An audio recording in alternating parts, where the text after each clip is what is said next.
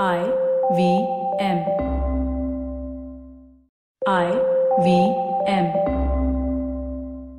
ಕರ್ನಾಟಕದಲ್ಲಿ ರಾಜಕೀಯ ಪಕ್ಷಗಳು ಹೇಗೆ ಮೂಡಿಬಂದಿವೆ ನಮ್ಮ ರಾಜ್ಯದ ಪ್ರಸ್ತುತ ರಾಜಕೀಯ ಸ್ಥಿತಿಯ ಹಿನ್ನೆಲೆ ಏನು? ಬನ್ನಿ ಹರಟೆ ಹೊಡೆಯೋಣ ಅಜೀಂ ಪ್ರೇಮ್ಜಿ ಯೂನಿವರ್ಸಿಟಿಯ ಪ್ರೊಫೆಸರ್ ಆದ ಎ ನಾರಾಯಣ್ ಅವ್ರ ಜೊತೆ. ತಲೆ ಉಪಯೋಗಿಸಿ ಮಾತಾಡೋಣ. ತಲೆಯೆಲ್ಲಾ ಮಾತಾಡೋಣ. ಬನ್ನಿ ಹರಟೆ ಹೊಡೆಯೋಣ. ನಾನು ಪವನ್. ನಾನು ಸೂರ್ಯ. ನಾನು ಗಣೇಶ್. ಸುಸ್ವಾಗತ ನಮ್ಮ ತಲೆ ಹರಟೆ ಪಾಡ್ಕಾಸ್ಟ್ಗೆ. ನಮಸ್ಕಾರ.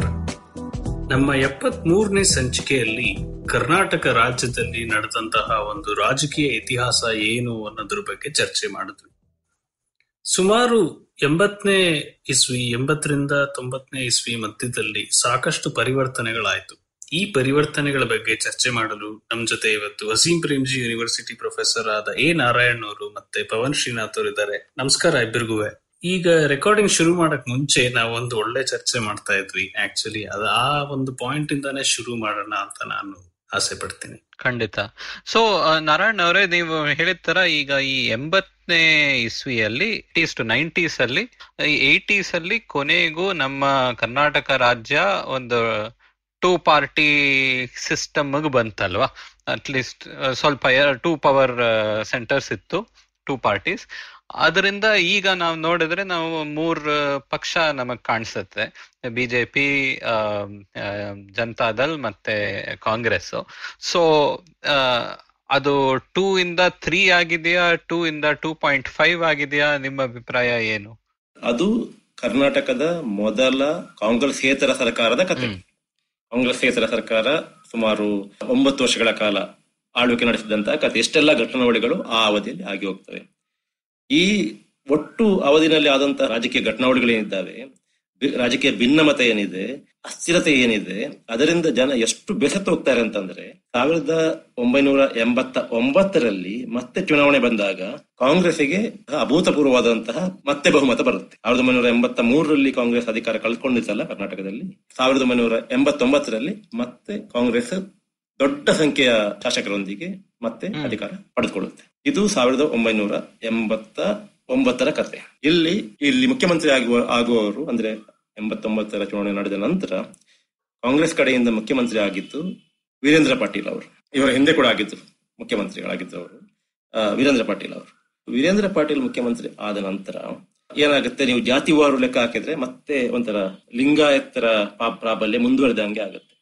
ಈಗ ಸಾವಿರದ ಒಂಬೈನೂರ ಎಂಬತ್ತ ಮೂರರಲ್ಲಿ ಜನತಾ ಸರ್ಕಾರ ಬಂತಲ್ಲ ಆ ಜನತಾ ಸರ್ಕಾರದ ಅವಧಿಯನ್ನ ಒಂದು ರೀತಿಯಲ್ಲಿ ನೀವು ಲಿಂಗಾಯತರ ಪ್ರಾಬಲ್ಯ ಮತ್ತೆ ಬಂದದ್ದು ಅಂತ ತಿಳ್ಕೊಬೇಕಾಗುತ್ತೆ. ಸ್ವಲ್ಪ ಚರಿತ್ರೆ ಹೇಳ್ತೇನೆ. ಸ್ವಲ್ಪ ಸ್ವಲ್ಪ ಇಸವಿಗಳನ್ನು ಹೇಳ್ತೇನೆ. ಸಾವಿರದ ಒಂಬೈನೂರ ಐವತ್ತಾರರಲ್ಲಿ ನಿಜಲಿಂಗಪ್ಪ ಅವರು ಮುಖ್ಯಮಂತ್ರಿಗಳಾದಾಗ, ಕರ್ನಾಟಕದಲ್ಲಿ ಲಿಂಗಾಯತ್ ರಾಜಕಾರಣದ ಪ್ರಾಬಲ್ಯದ ಶಕೆ ಪ್ರಾರಂಭ ಆಯಿತು ಅಂತ ನಾನು ಹೇಳಿದೆ. ಅದು ಐವತ್ತಾರರಿಂದ ಎಪ್ಪತ್ತ ಎರಡರ ತನಕ ಮುಂದುವರಿಯುತ್ತೆ. ಎಪ್ಪತ್ತ ಎರಡರಲ್ಲಿ ಯಾವಾಗ ದೇವರಾಜ ಅರಸು ಅವರು ಮುಖ್ಯಮಂತ್ರಿಗಳಾಗ್ತಾರೋ, ಆಗ ಲಿಂಗಾಯತರ ಪ್ರಾಬಲ್ಯ ಮಾತ್ರ ಅಲ್ಲ, ಒಕ್ಕಲಿಗರ ಪ್ರಾಬಲ್ಯ ಕೂಡ ಕರ್ನಾಟಕದಲ್ಲಿ ಸ್ವಲ್ಪ ಮಟ್ಟಿಗೆ ಹಿಂಜ, ಹಿಂದೆ ಹೋಗುತ್ತೆ. ಒಕ್ಕಲಿಗೇತರ, ಲಿಂಗಾಯತೇತರ ಪ್ರಾಬಲ್ಯ ಕಂಡುಬರುತ್ತೆ ಕರ್ನಾಟಕ ರಾಜ್ಯದಲ್ಲಿ. ಇದು ಮುಂದುವರೆದು ಮುಂದುವರೆದು ಮುಂದುವರೆದು ಸಾವಿರದ ಒಂಬೈನೂರ ಎಂಬತ್ತ ಮೂರರ ತನಕ ಮುಂದುವರಿತದೆ. ಅಂದ್ರೆ ದೇವರಾಜ ಅರಸು ಅವರ ಅವಧಿ ಮತ್ತು ಮೂರು ವರ್ಷದ ಗುಂಡೂರಾವ್ ಅವರ ಅವಧಿಯನ್ನು ಕೂಡ ನಾವು ಒಕ್ಕಲಿಗೇತರ, ಲಿಂಗಾಯತೇತರ ಶಕ್ತಿಗಳ ಪ್ರಾಬಲ್ಯ ಅಂತ ತಿಳ್ಕೋಬೇಕಾಗತ್ತೆ. ಸಾವಿರದ ಒಂಬೈನೂರ ಎಂಬತ್ತ ಮೂರರಲ್ಲಿ ಬಿಜೆಪಿಯ ಹೊರ ಬೆಂಬಲದೊಂದಿಗೆ, ಬಾಹ್ಯ ಬೆಂಬಲದೊಂದಿಗೆ ಏನು ರಾಮಕೃಷ್ಣ ಹೆಗಡೆ ಅವರ ಜನತಾ ಪಾರ್ಟಿ ಸರ್ಕಾರ ಅಧಿಕಾರಕ್ಕೆ ಬರುತ್ತೆ. ಮತ್ತೆ ಅದು ಸಾವಿರದ ಒಂಬೈನೂರ ಎಂಬತ್ತೈದರಲ್ಲಿ ಮತ್ತೆ ಮರುಚುನಾವಣೆ ನಡೆದು ಮತ್ತೆ ಅಧಿಕಾರಕ್ಕೆ ಬರುತ್ತೆ. ಎಂಬತ್ತ ಒಂಬತ್ತರವರೆಗೆ ಆ ಸರ್ಕಾರ ಮುಂದುವರಿಯುತ್ತದೆ ಮೊದಲು ರಾಮಕೃಷ್ಣ ಹೆಗಡೆ ಅವರ ನೇತೃತ್ವದಲ್ಲಿ, ಆನಂತರ ಎಸ್ ಆರ್ ಬೊಮ್ಮಾಯಿ ಅವರ ನೇತೃತ್ವದಲ್ಲಿ. ಈ ಅವಧಿ ಇದೆ ಅಲ್ಲ, ಇದು ಒಂದು ರೀತಿಯಲ್ಲಿ ಹೇಗೆ ನಾನ್ ಕಾಂಗ್ರೆಸ್ ಸರ್ಕಾರ ಆಗಿತ್ತು. ಅಂದ್ರೆ ಮೊತ್ತ ಮೊದಲ ಕಾಂಗ್ರೆಸ್ ಏತರ ಸರ್ಕಾರ ಆಗಿತ್ತು ಅದೇ ರೀತಿಯಲ್ಲಿ ಇನ್ನೊಂದು ರೀತಿಯಲ್ಲಿ ನಾವು ನೋಡುವಾಗ, ಸಾಮಾಜಿಕ ದೃಷ್ಟಿಯಿಂದ ನೋಡುವಾಗ, ಇದು ಲಿಂಗಾಯತ ಪ್ರಾಬಲ್ಯ ಸಾವಿರದ ಒಂಬೈನೂರ ಎಂಬತ್ತ ಎರಡರಲ್ಲಿ ಏನು ಅಂತ್ಯಗೊಂಡಿತ್ತು ದೇವರಾಜ ಅರಸು ಅವರ ಜೊತೆ, ಅವರ ಅಧಿಕಾರಕ್ಕೆ ಬರುವುದರ ಜೊತೆಗೆ, ಅದು ಇನ್ನೊಂದು ರೀತಿಯಲ್ಲಿ ಬಂದ ಹಾಗೆ ಆಗತ್ತೆ ಎಂಬತ್ ಮೂರರಲ್ಲಿ ಯಾಕಂದ್ರೆ ಹೆಗಡೆಯವರು ಒಂದು ರೀತಿಯಲ್ಲಿ ಅವರು ಕೆಲ ಗೊತ್ತಿದ್ದ ಹಾಗೆ ವರ್ಷ ಬ್ರಾಹ್ಮಿಣ್ ವರ್ಷ ನಾಯ್ದರೆ ಲಿಂಗಾಯತ್ ನವರ ಒಕ್ಕಲಿಗ ಹೊಸ ಬ್ರಾಹ್ಮಿಣ್. ಅವರು ಒಂಥರ ಲಿಂಗಾಯತರ ಆಕ್ಸೆಪ್ಟೆಡ್ ಲೀಡರ್ ಕೂಡ ಆಗಿದ್ರು. ಲಿಂಗಾಯತರಿಗೆ ಹೆಗ್ಡೆ ಅವರು ಒಂಥರ ಕಾಂಪ್ರಮೈಸ್ ಕ್ಯಾಂಡಿಡೇಟ್ ಇದ್ದಂಗೆ. ಅವರು ಯಾರು ಒಕ್ಕಲಿಗರು ಒಪ್ಪಿಕೊಳ್ಳೋ ಬದಲು they were ready to accept mister Hegde as leader ಆದ ಕಾರಣ ಒಂಥರ ಕಂಟಿನ್ಯೂಷನ್ ಅದು. ಈ ಲಿಂಗಾಯತರ ರಾಜಕಾರಣದ ಕಂಟಿನ್ಯೂಷನ್ ನಿಮ್ಮ ಪ್ರಶ್ನೆ ಏನಿದೆ? ಬಿಜೆಪಿ ಯಾವಾಗ ಅಧಿಕಾರಕ್ಕೆ ಬರ್ತದೆ ಅನ್ನೋದಿದೆಲ್ಲ ಅದಕ್ಕೆ ಲಿಂಕ್ ಕೊಡ್ತಾ ಹೋಗ್ತೇನೆ ನಾನೀಗ ಇಲ್ಲಿ. ಸೊ ಇದು ಯಾವ ಇಡೀ ಜನತಾ ಪಾರ್ಟಿ ಸರ್ಕಾರ ಇದೆ ಅಲ್ಲ ಅದರ ಅವಧಿಯುದ್ದಕ್ಕೂ ಉದ್ದಕ್ಕೂ ಮುಂದುವರಿಯುತ್ತದೆ ಆನಂತರ ಕಾಂಗ್ರೆಸ್ ಬಂದಾಗ ಮತ್ತೆ ಒಬ್ಬರು ಲಿಂಗಾಯತರೇ ಮುಖ್ಯಮಂತ್ರಿಗಳಾಗ್ತಾರೆ. ಯಾರು? ವೀರೇಂದ್ರ ಪಾಟೀಲ್ ಅವರು. ಬಹಳ ದಕ್ಷ ಆಡಳಿತ ಅವರದ್ದು ಬಹಳ ಒಳ್ಳೆಯ ಮುಖ್ಯಮಂತ್ರಿ ಅಂತ ಎಲ್ಲ ಹೆಸರಿರುತ್ತೆ. ಆದ್ರೆ ಸಾವಿರದ ಒಂಬೈನೂರ ತೊಂಬತ್ ಎಂಬತ್ತೊಂಬತ್ತು ಮತ್ತು ತೊಂಬತ್ತರಲ್ಲಿ ಅವರ ಅಧಿಕಾರ ಇರುತ್ತದೆ. ಎರಡು ವರ್ಷ ಆದಾಗ ಅವರ ಆರೋಗ್ಯ ಸ್ವಲ್ಪ ಹದಗೆಡುತ್ತೆ. ಅದು ಏನಾಯ್ತೋ ಗೊತ್ತಿಲ್ಲ. ಅಷ್ಟೊತ್ತಿಗೆ ಕೇಂದ್ರದಲ್ಲಿ ಕಾಂಗ್ರೆಸ್ ಅಧಿಕಾರ ರಾಜೀವ್ ರಾಜೀವ್ ಗಾಂಧಿ ಅವರ ಕೈಯಲ್ಲಿ ಇರ್ತದೆ. ಈ ಕಾಂಗ್ರೆಸ್ನ ಗುಂಪುಗಾರಿಕೆಯಿಂದಾಗಿ ರಾಜೀವ್ ಗಾಂಧಿ ಅವರಿಗೆ ಮತ್ತು ವೀರೇಂದ್ರ ಪಾಟೀಲ್ರಿಗೆ ಏನೋ ಮನಸ್ತಾಪ ಬಂದು ಒಂದಿನ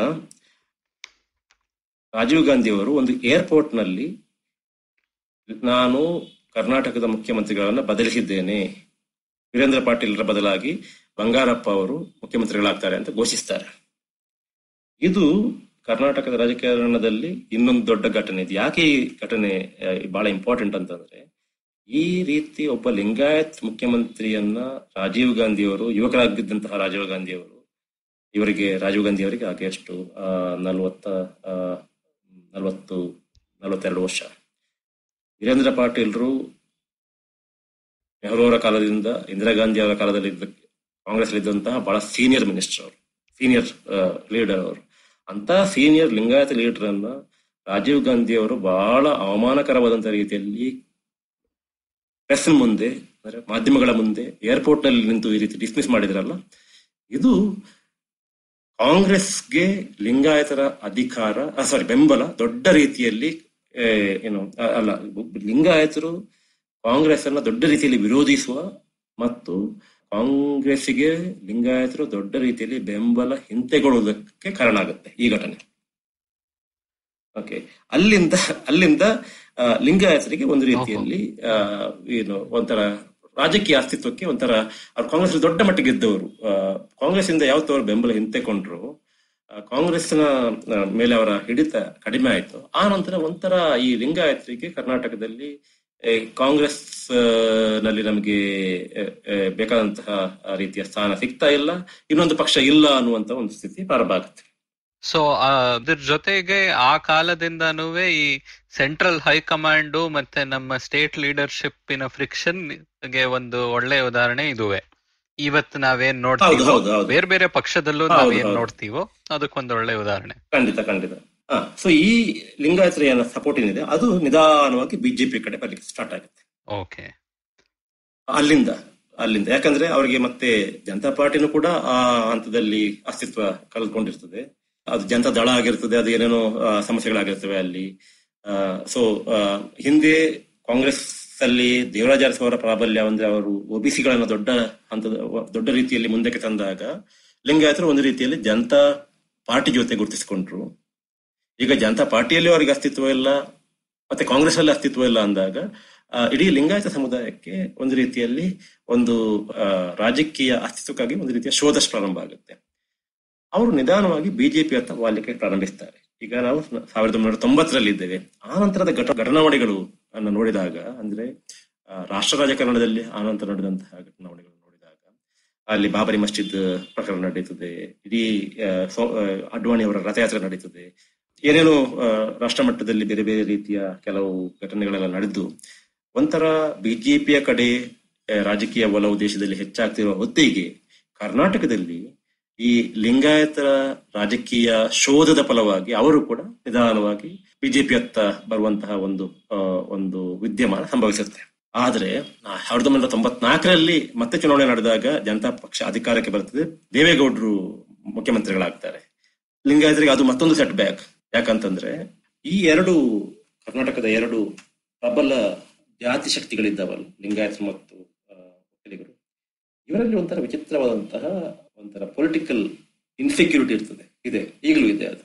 ಅಂದ್ರೆ ಅವರ ಅಧಿಕಾರ ಕಳ್ಕೊಂಡ ತಕ್ಷಣ ಒಂಥರ ವಿಚಿತ್ರವಾದಂತಹ ಇನ್ಸೆಕ್ಯೂರಿಟಿ ಅವರನ್ನ ಕಾಣಲಿಕ್ಕೆ ಪ್ರಾರಂಭಿಸ್ತಾರೆ. ಎಸ್ಪೆಷಲಿ ಯಾವಾಗ ಒಬ್ಬ ಲಿಂಗಾಯತ್ ನಾಯಕ ಮುಖ್ಯಮಂತ್ರಿ ಆದಾಗ ಅಸ್ಥಿರತೆ ಅಥವಾ ಸೆನ್ಸ್ ಆಫ್ ಇನ್ಸೆಕ್ಯೂರಿಟಿ ಅಸ್ಥಿರ anyway so I cut it short so ಸಾವಿರದ ಒಂಬೈನೂರ ತೊಂಬತ್ನಾಲ್ಕರಲ್ಲಿ ಚುನಾವಣೆ ನಡೆದಾಗ ದೇವೇಗೌಡರು ಮುಖ್ಯಮಂತ್ರಿಗಳಾಗ್ತಾರೆ. ತೊಂಬತ್ತಾರರಲ್ಲಿ ದೇವೇಗೌಡರು ಪ್ರಧಾನಮಂತ್ರಿಗಳಾಗಿ ಹೋದಾಗ ಜಿ ಎಚ್ ಪಾಟೀಲ್ ಅವರು ಮುಖ್ಯಮಂತ್ರಿ ಆಗ್ತಾರೆ. ಮತ್ತೊಂದು ಒಬ್ಬ ಅವ್ರ ಲಿಂಗಾಯತರು ಮತ್ತೊಮ್ಮೆ ಲಿಂಗಾಯತ್ ಮುಖ್ಯಮಂತ್ರಿ ಕರ್ನಾಟಕದಲ್ಲಿ ಆದಂಗೆ ಆಗುತ್ತೆ. ಆದರೆ, ಯಾವತ್ತು ಜಿ ಎಚ್ ಪಟೇಲ್ ಅವರು ಮುಖ್ಯಮಂತ್ರಿಗಳಾಗ್ತಾರೋ, ಕರ್ನಾಟಕದಲ್ಲಿ ಮತ್ತೊಂದು ದೊಡ್ಡ ಮಟ್ಟದ ಭಿನ್ನಮತ ಪ್ರಾರಂಭ ಆಗುತ್ತೆ. ಒಕ್ಕಲಿಗ ಶಾಸಕರೆಲ್ಲ ಜೆ ಎಚ್ ಪಾಟೀಲ್ ಸರ್ಕಾರದ ವಿರುದ್ಧ ದೊಡ್ಡ ಮಟ್ಟದ ಭಿನ್ನಮತ ಪ್ರಾರಂಭಿಸಿದ ಕಾರಣಕ್ಕೆ ಲಿಂಗಾಯತ್ ನಾಯಕರ ಮನಸ್ಸಿನಲ್ಲಿ ಮತ್ತು ಲಿಂಗಾಯತ ವೋಟರ್ಸ್ ಮನಸ್ಸಿನಲ್ಲಿ ನಮಗೆ ಆ ಕಡೆ ಕಾಂಗ್ರೆಸ್ ಇಲ್ಲ, ಈ ಕಡೆ ಜನತಾದಳನೂ ಇಲ್ಲ ಅನ್ನುವಂತಹ ರೀತಿಯ ಒಂಥರ ರಾಜಕೀಯ ಅನಾಥ ಪ್ರಜ್ಞೆ ಕಾಣಲಿಕ್ಕೆ ಪ್ರಾರಂಭ ಆಗುತ್ತೆ. ಅದು ಇನ್ನೊಂದು ಕಾರಣ ಬಿಜೆಪಿ ಕರ್ನಾಟಕದಲ್ಲಿ ಬೆಳೀಲಿಕ್ಕೆ. ಅಷ್ಟೊತ್ತಿಗೆ ತಾಯಿ ಸಾವಿರದ ಒಂಬೈನೂರ ತೊಂಬತ್ನಾಲ್ಕು ಆಗಿತ್ತಲ್ಲ, ತೊಂಬತ್ನಾಲ್ಕರ ಚುನಾವಣೆಯಲ್ಲಿ ಬಿಜೆಪಿ ನಲವತ್ತು ಸ್ಥಾನಗಳನ್ನು ಪಡ್ಕೊಂಡಿರ್ತದೆ. ಎಂಬತ್ತ ಮೂರರಲ್ಲಿ ಅವರು ಏನು ಹದಿನೆಂಟು ಸ್ಥಾನ ಪಡ್ಕೊಂಡ್ರು, ಆ ನಂತರ ಎಂಬತ್ತೈದರಲ್ಲಿ ಅವರ, ಅವ್ರು ಪಡ್ಕೊಂಡದ್ದು ಎರಡೇ ಸ್ಥಾನ. ಎಂಬತ್ತೊಂಬತ್ತರಲ್ಲಿ ಅವ್ರು ಪಡ್ಕೊಂಡದ್ದು ನಾಲ್ಕೇ ಸ್ಥಾನ. ಈ ಮಧ್ಯೆ ಒಂಥರ ಅವ್ರಿಗೆ ಒಂಥರ ಬರ ಅಂದ್ರೆ ರಾಜಕೀಯವಾಗಿ ಅವರು ಬಹಳ ಕರ್ನಾಟಕದಲ್ಲಿ ಇರೆಲೆವೆಂಟ್ ಆಗಿ ಹೋಗ್ತಾರೆ. ಎಂಬತ್ತ ಐದು ಮತ್ತು ಎಂಬತ್ತ ತೊಂಬತ್ನಾಲ್ಕರ ಮಧ್ಯೆ. ತೊಂಬತ್ನಾಲ್ಕರಲ್ಲಿ ಎಲ್ಲ ಘಟನಾವಳಿಗಳು ನಡೆದ ಕಾರಣ ರಾಷ್ಟ್ರ ಮಟ್ಟದಲ್ಲಿ ಇವೆಲ್ಲ ಘಟನಾವಳಿಗಳು ನಡೀತವೆ. ಮತ್ತೆ ಲಿಂಗಾಯತರು ಕಾಂಗ್ರೆಸ್ ಅನ್ನ ಮತ್ತು ಜನತಾದಳವನ್ನ ಒಂದು ಹಂತದಲ್ಲಿ ಬಿಟ್ಟು ಇನ್ನೊಂದು ರಾಜಕೀಯ ಶಕ್ತಿಗೋಸ್ಕರ ಹುಡುಕಾಟ ನಡೆ- ನಡೆಸ್ತಾ ಇರತಕ್ಕಂತಹ ಒಂದು ಪರಿಸ್ಥಿತಿ ಬಂದ ಕಾರಣ ಸಾವಿರದ ಒಂಬೈನೂರ ತೊಂಬತ್ನಾಲ್ಕರ ಚುನಾವಣೆಯಲ್ಲಿ ಬಿಜೆಪಿಗೆ ನಲವತ್ತು ಸ್ಥಾನಗಳು ಸಿಗ್ತವೆ. ಆ ಸರ್ಕಾರ ಅಂತ್ಯವಾಗಿ ಸಾವಿರದ ಒಂಬೈನೂರ ತೊಂಬತ್ತ ಒಂಬತ್ತರಲ್ಲಿ ಮತ್ತೆ ಚುನಾವಣೆ ನಡೆದಾಗ ಬಿಜೆಪಿ ಸರ್ ಅಧಿಕಾರಕ್ಕೆ ಬಂದೇ ಬಿಡ್ತದೆ ಅಂತ ತಿಳ್ಕೊಂಡಿತ್ತು. ಆದ್ರೆ ಅಷ್ಟೊತ್ತಿಗೊಂದು ಕಾಂಗ್ರೆಸ್ ರಿವೈವಲ್ ಸ್ಟಾರ್ಟ್ ಆದ ಕಾರಣ ಎಸ್ ಎಂ ಕೃಷ್ಣ ಅವರು ಮುಖ್ಯಮಂತ್ರಿಗಳಾದಂತಹ ಚುನಾವಣೆ ಆಯಿತು. ಸಾವಿರದ ಒಂಬೈನೂರ ತೊಂಬತ್ತೊಂಬತ್ತು ಅಲ್ಲಿ ಬಿಜೆಪಿ ನಲವತ್ನಾಲ್ಕು ಸ್ಥಾನ ಪಡ್ಕೊಳ್ಳುತ್ತೆ. ಮತ್ತೊಮ್ಮೆ ಬಿಜೆಪಿಗೆ ನಿರಾಸೆ ಆಗುತ್ತೆ. ಮುಂದಿನ ಚುನಾವಣೆ ನಡೆದದ್ದು ಎರಡ್ ಸಾವಿರದ ನಾಲ್ಕರಲ್ಲಿ ಎರಡ್ ಸಾವಿರದ ನಾಲ್ಕರ ಚುನಾವಣೆ ನಡೆದಾಗ ಬಿಜೆಪಿಗೆ ಎಪ್ಪತ್ತ ಐದು ಎಪ್ಪತ್ತಾರು ಸೀಟ್ಗಳು ಫಾರ್ ದ ಫಸ್ಟ್ ಟೈಮ್ ಬರ್ತದೆ. ಎರಡು ಸಾವಿರದ ನಾಲ್ಕರಲ್ಲಿ for the first time BJP emerge as the single largest party ಅದು ಎಂಬತ್ತ ಮೂರರಲ್ಲಿ ಹದಿನೆಂಟು ಸ್ಥಾನ ಪಡೆದಂತಹ ಬಿಜೆಪಿ, ಎಂಬತ್ತೈದರಲ್ಲಿ ಎರಡು ಸ್ಥಾನ ಪಡೆದಂತಹ ಬಿಜೆಪಿ ಎಂಬತ್ತ ಒಂಬತ್ತರಲ್ಲಿ ನಾಲ್ಕು ಸ್ಥಾನ ಪಡೆದಂತಹ ಬಿಜೆಪಿ. ಆನಂತರ ನಲವತ್ತಕ್ಕೆ ಸೀಮಿತವಾಗಿದ್ದಂತಹ ಬಿಜೆಪಿ ಎಪ್ಪತ್ತರ ಗಡಿ ದಾಟಿ ಸಾವಿರದ ಒಂಬೈನೂರ, ಎರಡ್ ಸಾವಿರದ ನಾಲ್ಕರ ಚುನಾವಣೆಯಲ್ಲಿ ಫಾರ್ ದ ಫಸ್ಟ್ ಟೈಮ್ ಅದು ಅತ್ಯಂತ ದೊಡ್ಡ ಪಕ್ಷವಾಗಿ ಹೊರಹೊಮ್ಮುತ್ತೆ ಆದ್ರೆ ಅದಕ್ಕೆ ಅಧಿಕ, ಅದಕ್ಕೆ ಅಧಿಕಾರಕ್ಕೆ ಬರಲಿಕ್ಕೆ ಸಾಧ್ಯ ಆಗುವುದಿಲ್ಲ. ಯಾಕಂದ್ರೆ ಕಾಂಗ್ರೆಸ್ ಮತ್ತು ಜನತಾದಳದವರು ಒಪ್ಪಂದ ಮಾಡಿಕೊಂಡು ರಮಸಿಂಗರ್ ನೇತೃತ್ವದ ಒಂಥರ ಸಮ್ಮಿಶ್ರ ಸರ್ಕಾರ ಅಸ್ತಿತ್ವಕ್ಕೆ ಬರುತ್ತೆ. ಈ ಸರ್ಕಾರ ಒಂದು ಎರಡು ತಿಂಗಳಿರ್ತದೆ ಅಥವಾ ಎರಡು ವರ್ಷ ಇರ್ತದೆ ಹೆಚ್ಚು ಕಡಿಮೆ ಇಪ್ಪತ್ತು ತಿಂಗಳೇನೋ ಇರ್ತದೆ ನಾರಾಯಣ್ ಅವರೇ ಸೊ ಈ ಕಾಲದಲ್ಲಿ ನಾವು ಆಲ್ಮೋಸ್ಟ್ ಇತಿಹಾಸದಿಂದ ಆಲ್ಮೋಸ್ಟ್ ಕರೆಂಟ್ ಅಫೇರ್ಸ್ ಸ್ವಲ್ಪ. ಬಂದ್ಬಿಡ್ತೀವಲ್ವಾ ಯಾಕಂದ್ರೆ ಕಳೆದ ಒಂದು ಹತ್ ಹದಿನೈದು ವರ್ಷದ ವಿಷಯ ಇನ್ನು ಸ್ವಲ್ಪ ನಮ್ಮ ಎಲ್ಲರ. ಮನಸ್ಸಲ್ಲೂ ಮಟ್ಟಕ್ಕೆ ಉಳಿದಿದೆ ಸೊ ಈ ಎರಡ್ ಸಾವಿರದ ನಾಲ್ಕು ಎರಡ್ ಸಾವಿರದ ಆರದ ಮೇಲೆ ಈ ಹೊಸ ಸ್ಥಿತಿಗೆ ಬಂದಿದೀವಿ ಅಂತ ಹೇಳ್ಬೋದಾ ಯಾವಾಗ ಒಂದು ನಮ್ಮ ರಾಜ್ಯದಲ್ಲಿ ಎರಡು ಇಲ್ಲ ಅಂದ್ರೆ ಎರಡೂವರೆ. ಮೂರು ಪಾರ್ಟಿ ಇನ್ ಸಿಸ್ಟಮ್ ಅಂತ ಹದಿನೈದು ವರ್ಷದಲ್ಲಿ ಅದೇ ಡೈನಾಮಿಕ್ಸ್ ನಡೀತಾ ಇದೆ ಅಲ್ವಾ? ನೀವು ಎರಡ್ ಸಾವಿರದ ನಾಲ್ಕು. ಆರಲ್ಲಿ ಏನ್ ಹೇಳಿದ್ರು ಬೇರೆ ಬೇರೆ ಪರ್ಮ್ಯೂಟೇಷನ್ ಕಾಂಬಿನೇಷನ್ ಅಲ್ಲಿ ಹಂಗೆ ಆಗ್ತಾ ಇದೆ ಅಲ್ವಾ? ಈ ಕೆ ಜೆ ಪಿ ನ ಒಂದು ಡಿಫರೆನ್ಸ್ ಬಿಟ್ಬಿಟ್ರೆ ಹಂಗೆ ಆಗ್ತಾ ಇದೆಯಲ್ಲ ಅಲ್ಲ ಈಗ ನೋಡಿ ಎಂಬತ್ತ ಮೂರು ಮತ್ತು ಎಂಬತ್ತೈದರ ಚುನಾವಣೆಯಲ್ಲಿ ನೇರವಾದ ಹಣಾಹಣಿ ಇದ್ದದ್ದು ಕಾಂಗ್ರೆಸ್ಗೆ ಮತ್ತು ಜನತಾ ಪಾರ್ಟಿಗೆ. ಹ್ಮ್. ಎಂಬತ್ತ ಒಂಬತ್ತು ಮತ್ತು ತೊಂಬತ್ನಾಲ್ಕರ ಚುನಾವಣೆಯಲ್ಲಿ ಕೂಡ ನೇರವಾದ ಹಣಾಹಣಿ ಇದ್ದದ್ದು ಕಾಂಗ್ರೆಸ್ಗೆ ಮತ್ತು ಜನತಾ ಪಾರ್ಟಿಗೆ. ಜನತಾ ದಳ ಆಗಿತ್ತು ಅಷ್ಟೊತ್ತಿಗೆ. ಅಂದ್ರೆ ನೀವು ಎಂಬತ್ತ ಮೂರರಿಂದ ಪ್ರಾರಂಭಿಸಿ ಎರಡು ಸಾವಿರದ ನಾಲ್ಕರವರೆಗೆ ಎರಡು ಪ ಅಲ್ಲಿ ಮೂರು ಪಕ್ಷಗಳಿದ್ರು ಕೂಡ ನೇರವಾದಂತಹ ಸ್ಪರ್ಧೆ ಇದ್ದಿದ್ದು ಕಾಂಗ್ರೆಸ್ಗೆ ಮತ್ತು ಜನತಾ ಪಾರ್ಟಿಗೆ. ಓಕೆ. ಎರಡ್ ಸಾವಿರದ ನಾಲ್ಕರ ಹೊತ್ತು ಎರಡು ಸಾವಿರದ ನಾಲ್ಕರ ಚುನಾವಣೆಯಲ್ಲಿ ಬಂತು ಆಗ ಜನತಾದಳ ಮತ್ತೊಮ್ಮೆ ಹೊಳಾಗಿತ್ತು. ಜನತಾದಳ ದೇವೇಗೌಡರ ಜೆಡಿಎಸ್ ಮತ್ತು ಜೆಡಿಯು ಅನ್ನುವ ರೀತಿಯಲ್ಲಿ ಎರಡು ಗೋಳಾಗಿರ್ತದೆ ಎರಡ್ ಸಾವಿರದ ನಾಲ್ಕರ ಚುನಾವಣೆ ಹೊತ್ತಿಗೆ. ಫಾರ್ ದ ಫಸ್ಟ್ ಟೈಮ್ ನಾವು ಏನ್ ಹೇಳ್ಬೋದು ಅಂದ್ರೆ ಎರಡ್ ಸಾವಿರದ ನಾಲ್ಕರ ಚುನಾವಣೆಗೆ ನೇರವಾದಂತಹ ಹಣಾಹಣಿ ಏರ್ಪಟ್ಟಿದ್ದು ಕಾಂಗ್ರೆಸ್ಗೆ ಮತ್ತು ಬಿಜೆಪಿಗೆ not Congress and one of the factions of Janata Dal. ಎಂಬತ್ ಅಂದ್ರೆ ಆ ಇಪ್ಪತ್ತು. ವರ್ಷಗಳ ಅವಧಿಯಲ್ಲಿ ಎಂಬತ್ತ ಮೂರರಿಂದ ಎರಡ್ ಸಾವಿರದ ನಾಲ್ಕರ ಅವಧಿಯಲ್ಲಿ ಆ ಇಪ್ಪತ್ತು ವರ್ಷಗಳ ಕಾಲ ಕರ್ನಾಟಕದ ರಾಜಕೀಯದಲ್ಲಿ ಮೂರು ಪಕ್ಷಗಳಿದ್ದರೂ ಕೂಡ ನೇರವಾದಂತಹ ಹಣಾಣಿ ನಡ್- ನಡೀತಾ ಇದ್ದಿದ್ದು ಜನತಾ ಪಕ್ಷಕ್ಕೆ ಅಥವಾ ಜನತಾ ದಳಕ್ಕೆ ಮತ್ತು ಕಾಂಗ್ರೆಸ್ಗೆ ಎರಡು ಸಾವಿರದ ನಾಲ್ಕರ ಪ್ರಾಮುಖ್ಯತೆ ಏನು ಅಂತಂದ್ರೆ, ಎರಡು ಸಾವಿರದ ನಾಲ್ಕರ ಚುನಾವಣೆಯಲ್ಲಿ ಫಾರ್ ದ ಫಸ್ಟ್ ಟೈಮ್ ನೇರವಾದ ಹಣಾಹಣಿ ಬಿಜೆಪಿಗೆ ಮತ್ತು ಕಾಂಗ್ರೆಸ್ಗೆ ಪ್ರಾರಂಭ ಆಗುತ್ತೆ. ಅಲ್ಲಿಂದ ಅದು ಹಾಗೆ ಮುಂದುವರಿಯುತ್ತದೆ. ಆದ ಕಾರಣ ಆ ಅವಧಿನಲ್ಲಿ ಕಾಂಗ್ರೆಸ್ ನಿಮ್ಮ ಪಾಯಿಂಟ್ ಫೈವ್ ಏನಿದೆ, ಅದು ಬಿಜೆಪಿ ಆಗಿತ್ತು. ಎರಡು ಸಾವಿರದ ನಾಲ್ಕರ ನಂತರ ಆ ಪಾಯಿಂಟ್ ಫೈವ್ ಏನಿದೆ, ಅದು ಜನತಾದಳ ಆಗಿದೆ. ಅದು ವ್ಯತ್ಯಾಸ. ನಾರಾಯಣ ಅವರೇ, ಇದೊಂದು, ನೀವಂತೂ ಒಂದು ಮ್ಯಾಗ್ನಮ್ ಓಪಸ್ ತರ ನಮಗೆ ನಮ್ಮ ಕರ್ನಾಟಕ ಇಂಡಿಪೆಂಡೆಂಟ್ ಹಿಸ್ಟ್ರಿನ ರಾಜಕೀಯ ಅದನ್ನ ಎಷ್ಟ್ ಚೆನ್ನಾಗಿ ಹೇಳಿದೀರಾ. ಅಂಡ್ ಇದರಲ್ಲೂ ನಮ್ಗೆ ಎಲ್ಲರಿಗೂ ಗೊತ್ತಾಗತ್ತೆ, ಇದು ಬರೀ ಒಂದು ಪ್ರಾರಂಭ ಅಂತ. ಸೊ ಒಂದು ಕೊನೆ ಮಾತು ಹೇಳೋಕ್ ಇಷ್ಟಪಡ್ತೀರಾ ಇವತ್ತಿನ ಪಾಡ್ಕಾಸ್ಟ್ಗೆ ಈ ಇತಿಹಾಸ ನಾವು ಮೊದಲೇ ನಾವು ಹೇಳಿದ್ವಿ ಜಾಸ್ತಿ ಒಂದಷ್ಟು ಮರೆತಿದ್ದೀವಿ ನಾವು. ಇದನ್ನ ಇನ್ನೂ ಸ್ವಲ್ಪ ನಾವು ಸಂಶೋಧನೆ ಮಾಡಿ ಇನ್ನು ಜನಕ್ಕಿನ್ನು ತಿಳಿಸೋದು ಯಾಕಂದ್ರೆ ನಾವು ಈ ರಾಜಕೀಯ ಮತ್ತೆ ಕೊನೆಗೆ ಅಭಿವೃದ್ಧಿ ಬಗ್ಗೆ ನಾವು ಮಾತಾಡೋಕ್ ಬಂದಿಲ್ಲ. ಇವತ್ತು ನಮಗೆ ಅವಕಾಶ. ಸಿಕ್ಕಿಲ್ಲ. ಸೊ ಇದ್ರ ಎಲ್ಲದ್ರ ಮೇಲೆ ಇನ್ನು ಕೆಲಸ ಜಾಸ್ತಿ ಮಾಡಿದ್ರೆ ನಾವು ಇನ್ನು ಜನಕ್ಕಿನ್ನು ತಿಳಿಸಿದ್ರೆ ಯಾವ ತರ ನಮಗೆ ಒಂದು ಬೆನಿಫಿಟ್ ಬರ್ಬೋದು ಅಂತ ಹೇಳ್ತೀರಾ? ಈ ಒಂದು ಫೇಮಸ್ ಕೋಟ್ ಇದೆಯಲ್ಲ if you forget history you are condemned to repeat it ಅಂತ. ಹೌದು. ಸೊ ಅದು ಬಹುಶಃ ಅದು ಬಹುಶಃ ಇಲ್ಲಿ ಕೂಡ ಅಪ್ಲೈ ಆಗುತ್ತೆ ಅಂತ ಕಾಣುತ್ತೆ. ಕರ್ನಾಟಕದ ರಾಜಕೀಯ ರಾಜಕೀಯಕ್ಕೆ ಸಂಬಂಧಪಟ್ಟ ಹಾಗೆ ಒಂದು ಒಂದು ಪ್ರಶ್ನೆ ಇದೆ. ಆ ಪ್ರಶ್ನೆ ಅದೊಂದು ಒಗ್ಗಟ್ಟುವುದು ಯಾಕೆ ಅಂತ ಯಾರಿಗೂ ಕೂಡ ಇನ್ನು ಉತ್ತರ ಪಡ್ಕೊಳ್ಳಿಕ್ಕೆ ಸಾಧ್ಯ ಆಗಿಲ್ಲ. ಇಡೀ ದಕ್ಷಿಣ ಭಾರತ ನೋಡಿದಾಗ ಉಳಿದ ಎಲ್ಲಾ ರಾಜ್ಯಗಳಲ್ಲಿ ಕೂಡ ಅವುಗಳದ್ದೇ ಆದಂತಹ ಒಂದು ಪ್ರಾದೇಶಿಕ ಪಕ್ಷ ಹುಟ್ಟಿಕೊಂಡಿದೆ. ಕರ್ನಾಟಕದಲ್ಲಿ ಮಾತ್ರ ಅದು ಹುಟ್ಟಿಕೊಂಡಿಲ್ಲ ಅನ್ನುವಂಥದ್ದು. ಹೌದು.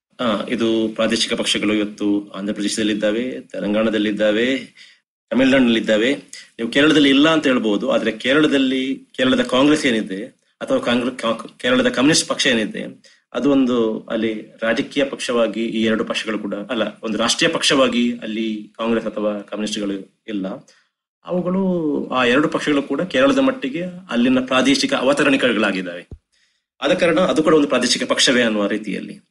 ಸೊ ಕೇರಳದ ರಾಜಕೀಯದಲ್ಲಿ ನೀವು ಪ್ರಾದೇಶಿಕ ಪಕ್ಷಗಳನ್ನ ಕಾಣ್ತೀರಾ ಮತ್ತೆ ಕೇರಳದಲ್ಲಿ Congress A to set Congress A Congress B Congress C ಅಂತ ಒಂಥರ ಹಾಗೆ ಒಂದು ಅಷ್ಟು ಗುಂಪುಗಳಿದ್ದಾವೆ ಅದ ಕಾರಣ ಅದು ಅವುಗಳು ಒಂದೊಂದಾಗಿ ಎಲೆಕ್ಷನ್ ಫೈಟ್ ಮಾಡಲಿಕ್ಕೆ ಆಗುದಿಲ್ಲ ಅಂತ ಹೇಳ್ಬಿಟ್ಟು ಯು ಡಿ ಎಫ್ ಅಂತ ಆಗಿ ಆಗಿರುವಂತಹದ್ದು ಅದೇ ರೀತಿಯಲ್ಲಿ ಎಲ್ ಡಿ ಎಫ್ ಕಮ್ಯುನಿಸ್ಟ್ ಪಕ್ಷದಲ್ಲಿ ಕೂಡ ಏನೋ ಇಂಥದ್ದೇ ಬೇರೆ ಬೇರೆ ಗುಂಪುಗಳಿದ್ದ ಕಾರಣ ಕೇರಳ ಕೂಡ ಅದರದೇ ಆದಂತಹ ಒಂದು ಪ್ರಾದೇಶಿಕ ರಾಜಕಾರಣವನ್ನು ಕಂಡುಕೊಳ್ಳಿಕ್ಕೆ ಕಂಡುಕೊಳ್ಳಿಕ್ಕೆ ಸಾಧ್ಯ ಆಗಿದೆ ಕೇರಳದಲ್ಲಿ ಆಗಿದ್ದು ತಮಿಳುನಾಡಿನಲ್ಲಿ ಆಗಿದ್ದು ಆಂಧ್ರದಲ್ಲಿ ಆಗಿದ್ದು ತೆಲಂಗಾಣದಲ್ಲಿ ಆಗಿದ್ದು ಕರ್ನಾಟಕದಲ್ಲಿ ಯಾಕೆ ಆಗಿಲ್ಲ ಅನ್ನೋ ಒಂದು ಪ್ರಶ್ನೆ ಇದೆ ಅಲ್ಲ? ಈ ಪ್ರಶ್ನೆಗೆ ಇವತ್ತಿನ ತನಕ ಯಾರಿಗೂ ಕೂಡ ಸಮರ್ಪಕವಾದಂತಹ ಉತ್ತರ ಕೊಡಲಿಕ್ಕೆ ಸಾಧ್ಯ ಆಗಿಲ್ಲ. ಮತ್ತೆ ಇವತ್ತಿನ ಸಂದರ್ಭದಲ್ಲಿ ಕರ್ನಾಟಕಕ್ಕೆ ಇಂತಹ ಒಂದು ಪ್ರಾದೇಶಿಕ ಪಕ್ಷ ತುಂಬಾ ಅಗತ್ಯ ಇದೆ ಅನ್ನೋದನ್ನು ಎಲ್ಲರೂ ಕೂಡ ಮನಗಾಣ್ತಾ ಇದ್ದಾರೆ. ಆದರೆ ಅದನ್ನು ಯಾರು ಪ್ರಾರಂಭಿಸಲಿಕ್ಕೆ ಮುಂದಾಗುವುದಿಲ್ಲ ಮತ್ತು ಅದು ಯಾಕೆ ಇಷ್ಟ ತನಕ ಇಲ್ಲಿ ಆಗಿಲ್ಲ ಅನ್ನೋದಕ್ಕೆ ಸರಿಯಾದಂತಹ ಉತ್ತರವನ್ನು ಕೂಡ ಕಂಡುಕೊಳ್ಳಿಕ್ಕೆ ಯಾರಿಗೂ ಸಾಧ್ಯ ಆಗಿಲ್ಲ. ನಾವು ಈ ನಿಮ್ಮ ಪ್ರಶ್ನೆ ಏನಿದೆ, ಇದನ್ನು ನಾವು ಈ ಚರಿತ್ರೆಯನ್ನ ನಮ್ಮ ಕಳೆದ ಎಪ್ಪತ್ತ ಮೂರು ವರ್ಷಗಳ ಚರಿತ್ರೆಯನ್ನ ನಾವು ತಿಳ್ಕೊಂಡ್ರೆ ನಮ್ಗೆ ಆಗುವಂತ ಪ್ರಯೋಜನ ಏನು ಅಂತ ಅಂದಾಗ, ಬಹಳ ನಿರ್ದಿಷ್ಟವಾದ, ಬಹಳ ಕಾಂಕ್ರೀಟ್ ಆದಂತಹ ಒಂದು ಪ್ರಯೋಜನ ಅಂತ ಅಂದ್ರೆ, ಒಂದು ನಾವು ಈ ಪ್ರಶ್ನೆಗೆ ಸರಿಯಾದಂತಹ ಉತ್ತರವನ್ನು ಕಂಡುಕೊಳ್ಳಿಕ್ಕೆ ಸಾಧ್ಯ ಆಗುತ್ತೆ. ನಾವು ಚರಿತ್ರೆಯನ್ನು ತಿಳ್ಕೊಳ್ಳುವ ಮೂಲಕ. ಎರಡನೇದಾಗಿ, ಅದಕ್ಕಿಂತಲೂ ಮುಖ್ಯವಾಗಿ, ಇವತ್ತಿನ ಕರ್ನಾಟಕದ ರಾಜಕಾರಣ ಒಂದು ರೀತಿಯಲ್ಲಿ ನಿಂತ ನೀರಾಗಿರುವಂತಹ ಸ್ಥಿತಿಯಲ್ಲಿ, ಇಲ್ಲೊಂದು ಹೊಸ ರಾಜಕಾರಣದ ಹುಟ್ಟು ಆಗ್ಬೇಕಾದ್ರೆ ಎಲ್ಲೂ ಕೂಡ ಒಂದು ಪ್ರಾದೇಶಿಕ ಪಕ್ಷದ ಪ್ರಯೋಗ ಇತ್ಯಾದಿಗಳು ಪ್ರಾರಂಭ ಆಗ್ಬೇಕಾದ್ರೆ ನಾವು ಬಹುಶಃ ಇಷ್ಟ ತನಕ ಇಲ್ಲಿ ಏನೇನಾಗಿದೆ, ಎಂತೆಂತಹ ರಾಜಕಾರಣಿಗಳು ಆಗಿ ಹೋಗಿದ್ದಾರೆ, ಎಂತೆಂತಹ ರಾಜಕೀಯ ನಾಯಕತ್ವವನ್ನು ಈ ರಾಜ್ಯ ಕಂಡಿದೆ, ಮತ್ತೆ ಅವರು ಯಾವ ಯಾವ ಹಂತದಲ್ಲಿ ಯಾವ ಯಾವ ನಿರ್ಧಾರಗಳನ್ನ ಕೈಗೊಂಡಿದ್ದಾರೆ, ಆ ನಿರ್ಧಾರಗಳ ಪರಿಣಾಮವಾಗಿ ಕರ್ನಾಟಕದ ರಾಜಕಾರಣ ಯಾವ ರೀತಿಯ ಗತಿ ಬದಲಿಸಿದೆ, ಯಾವ ರೀತಿಯಲ್ಲಿ ಗತಿ ಬದಲಿಸಿದೆ ಮತ್ತು ಕರ್ನಾಟಕದ ಹೊರಗೆ ಅಂದ್ರೆ ರಾಷ್ಟ್ರ ಮಟ್ಟದಲ್ಲಿ ಆಗಿರತಕ್ಕಂತಹ ಬೇರೆ ಬೇರೆ ಘಟನಾವಳಿಗಳು ಕರ್ನಾಟಕದ ರಾಜಕಾರಣಿಗಳ ಮೇಲೆ ರಾಜಕೀಯ ರಾಜಕೀಯ ನಾಯಕತ್ವದ ಮೇಲೆ ಮತ್ತು ರಾಜಕೀಯ ಚರಿತ್ರೆಯ ಮೇಲೆ ಯಾವ ರೀತಿಯ ಪರಿಣಾಮಗಳನ್ನ ಬೀರಿದೆ ಅನ್ನೋದನ್ನ ಅರ್ಥ ಮಾಡಿಕೊಂಡಾಗ ಅಷ್ಟೇ ನಮಗೆ ಇಂದಿನ ದಿನಗಳಲ್ಲಿ ಅಂದ್ರೆ ವರ್ತಮಾನದಲ್ಲಿ ಕರ್ನಾಟಕದ ರಾಜಕೀಯಕ್ಕೆ ಬೇಕಾದಂತ ಒಂದು ಹೊಸ ರಾಜಕೀಯ ಪ್ರಯೋಗವನ್ನ ಅಥವಾ ಒಂದು ಹೊಸ ಪ್ರಾದೇಶಿಕ ಪಕ್ಷ ಆಧಾರಿತ ರಾಜಕಾರಣ ಆ, ಅದೇ ಪ್ರಾದೇಶಿಕ ಪಕ್ಷ ಬೇಡ ಅಂದ್ರೆ ಬಿಟ್ಬಿಡಿ. ಅಂತೂ ಕರ್ನಾಟಕಕ್ಕೆ ಇವತ್ತು ಕರ್ನಾಟಕದಲ್ಲಿ ಜನತಾದಳ ತುಂಬಾ ಹೀನಾಯವಾದಂತಹ ಸ್ಥಿತಿಯಲ್ಲಿದೆ. ರಾಜಕೀಯ ರಾಜಕೀಯವಾಗಿ ಮಾತಾಡುವುದಿದ್ರೆ ಬಹಳ ಬಹಳ ಕ್ಷೀಣವಾದಂತಹ ಸ್ಥಿತಿಯಲ್ಲಿದೆ. ಕಾಂಗ್ರೆಸ್ ಒಂಥರ ನಾಯಕತ್ವ ಇಲ್ಲದ ರೀತಿಯಲ್ಲಿ ಆ, ಕಡೆನೂ ಇಲ್ಲ ಈ ಕಡೆನೂ ಇಲ್ಲ ಅನ್ನುವ ರೀತಿಯಲ್ಲಿದೆ. ಮೂರನೇದಾಗಿ ಬಿಜೆಪಿ. ಬಿಜೆಪಿ ವಿಷಯದಲ್ಲಿ ಒಂದು ಮಾತು ಹೇಳಬೇಕು ನಾನು. ಬಿಜೆಪಿ ಎರಡ್ ಸಾವಿರದ ಎಂಟರಲ್ಲಿ ಮೊತ್ತ ಮೊದಲ ಬಾರಿಗೆ ಅಧಿಕಾರಕ್ಕೆ ಬಂದರೂ ಕೂಡ ಅದಕ್ಕೆ ಆಗಲೂ ಬಹುಮತ ಇರಲಿಲ್ಲ. ಅದು ಬಹುಮತವನ್ನ ಆಪರೇಷನ್ ಕಮಲದ ಮೂಲಕ ಪಡ್ಕೋಬೇಕಾಗತ್ತೆ. ಎರಡ್ ಸಾವಿರದ ಹದಿನೆಂಟರಲ್ಲಿ ಮತ್ತೆ ಅದು ಸಿಂಗಲ್ ಲಾರ್ಜೆಸ್ಟ್ ಪಾರ್ಟಿಯಾಗಿ ಹೊರಹೊಮ್ಮಿದಾಗ ಕೂಡ ಅದಕ್ಕೊಂದು ಸರಳ ಬಹುಮತವನ್ನು ಆಗಲೂ ಪಡ್ಕೊಳ್ಳಿಕ್ಕೆ ಸಾಧ್ಯ ಆಗುವುದಿಲ್ಲ ಮತ್ತೆ ಅದು ಈಗ ಅಧಿಕಾರಕ್ಕೆ ಬಂದಿರುವಂತಹದ್ದು ಆಪರೇಷನ್ ಕಮಲ ಅನ್ನುವಂತಹ ಬಹಳ ಕೆಟ್ಟ ರಾಜಕೀಯ ಪ್ರಯೋಗದ ಮೂಲಕ. ಆದ ಕಾರಣ ಇಲ್ಲಿ ಬಿಜೆಪಿಯು ಕೂಡ ಸರಿಯಾದ ರೀತಿಯಲ್ಲಿ ಅಸ್ತಿತ್ವವನ್ನು ಪಡ್ಕೊಳ್ಳಿಕ್ಕೆ ಸಾಧ್ಯ ಆಗಿಲ್ಲ. ಅಂದ್ರೆ ನಮ್ಮ ಸಿಚುವೇಶನ್ ಈಗ ಹೇಗಿದೆ ಅಂದ್ರೆ ಇದ್ದಂತ ಪಕ್ಷಗಳು, ಜನತಾ ಪಾರ್ಟಿ ಮತ್ತು ಕಾಂಗ್ರೆಸ್ ಅಸ್ತಿತ್ವವನ್ನ ಕಳ್ಕೊಳ್ತಾ ಇರುವಂತಹ ಒಂದು ಹಿನ್ನೆಲೆ. At the same time BJP ಅಸ್ತಿತ್ವವನ್ನ ಪಡ್ಕೊಳ್ಳಿಕ್ಕೆ ಸಾಧ್ಯ ಇಲ್ಲದ ಅಂದ್ರೆ ಇನ್ನೂ ಕೂಡ ತನ್ನ ಸ್ಥಾನವನ್ನ ಸರಿಯಾಗಿ, ಭದ್ರವಾಗಿ ಸ್ಥಾಪಿಸಲಿಕ್ಕೆ ಸಾಧ್ಯ ಆಗದೇ ಇರತಕ್ಕಂಥ ಒಂದು ಸ್ಥಿತಿ ಇದೆ. ಅದಕ್ಕೆ ನಾನು ಹೇಳಿದ್ದು, ಕರ್ನಾಟಕ ರಾಜಕೀಯ ಒಂಥರ ಸ್ಥಿತ್ಯಂತರ ಒಂಥರ ವಿಚಿತ್ರವಾದಂತಹ ಅತಂತ್ರ ಸ್ಥಿತಿಯಲ್ಲಿದೆ. ಈ ಸಮಯದಲ್ಲಿ ಒಂದು ಹೊಸ ರಾಜಕೀಯ ಪ್ರಯೋಗ ಈ ರಾಜ್ಯಕ್ಕೆ ತುಂಬಾ ಅಗತ್ಯ ಇದೆ ಮತ್ತು ಆ ಪ್ರಯೋಗವನ್ನ ಯಶಸ್ವಿಯಾಗಿ ಯಾರಾದ್ರೂ ಮಾಡ್ಬೇ ಮಾಡ್ಬೇಕು ಅಂತ ಹೊರಟಾಗ ಅವರಿಗೆ ಈ ಚರಿತ್ರೆಯ ಅರಿವು ಏನಿದೆ ಅಥವಾ ಜ್ಞಾನ ಏನಿದೆ ಅದು ತುಂಬಾ ಅಗತ್ಯ ಅಂತ ನನಗೆ ಅನಿಸುತ್ತೆ. ನಾರಾಯಣ್ ಅವರೇ ನಮ್ಮ ಶೋಗೆ ಮತ್ತೊಮ್ಮೆ ಬಂದಿದ್ದಕ್ಕೆ ತುಂಬಾನೇ ಥ್ಯಾಂಕ್ಸ್. ಇದೇ ರೀತಿ ಇನ್ನೂ ಹಲವಾರು ವಿಷಯಗಳ ಮೇಲೆ ನಾವು ಚರ್ಚೆ ಮಾಡೋಣ ಅಂತ ಆಶಯಿಸ್ತೀನಿ ತುಂಬಾನೇ ಥ್ಯಾಂಕ್ಸ್. ಥ್ಯಾಂಕ್ಸ್ ಥ್ಯಾಂಕ್ಸ್ ಗಣೇಶ್ ಅವರೇ. ತುಂಬಾ ಧನ್ಯವಾದ. ಥ್ಯಾಂಕ್ಸ್ ಪವನ್. ಇವತ್ತಿನ ಎಪಿಸೋಡ್ ಇಷ್ಟ ಆಯ್ತಾ? ಹೊಸ episode ಕೇಳೋದಿಕ್ಕೆ I V M podcast app ಅಥವಾ ಇನ್ ಯಾವ್ದಾದ್ರೂ ಪಾಡ್ಕಾಸ್ಟ್ ಆಪ್ ಡೌನ್ಲೋಡ್ ಮಾಡಿ ತಲೆ ಹರಟೆ ಕನ್ನಡ ಪಾಡ್ಕಾಸ್ಟ್ಗೆ ಸಬ್ಸ್ಕ್ರೈಬ್ ಮಾಡಿ.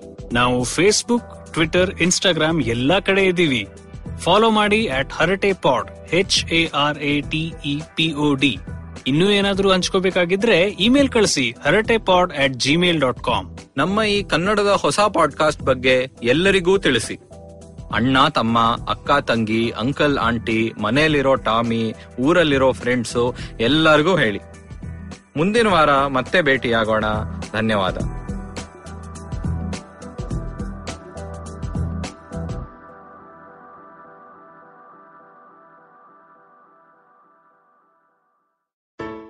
I hope you enjoyed that show. I'd like to thank our sponsors this week, Paytm Money. So it's been a really, really fun week this week. We've had a great episode with Anand Nilakanta on Cyrus Says. Anand was one of the writers of Bahubali and uh, yeah, it's done some really, really fun stuff since that. Ashish Vidyarthi also had a really good episode on his show, Begin the Journey. Please do check that out. You do know Yuddha is back, right? Definitely check it out if you haven't. Yuddha is our show about Indian ancient warfare. It's hosted by Anirudh Kanisetti and Aditya Ramnathan. Really, really great show. You should check that out for sure. And oh yeah, I forgot. Rishikesh was on the network as well. He was on Absolutely Right with Aditi Sarana. Do definitely check that out. With that, hope to see you next week. Sachin Tendulkar, Virat Kohli, Don Bradman, and now Cyrus Brocha. Okay, probably not in the right company. I mean, Don Bradman is Australian. But it's called Cyrus Says, a wonderful show about everything. Find the show on the IVM Podcast app, ivmpodcast.com, or wherever you listen to podcasts.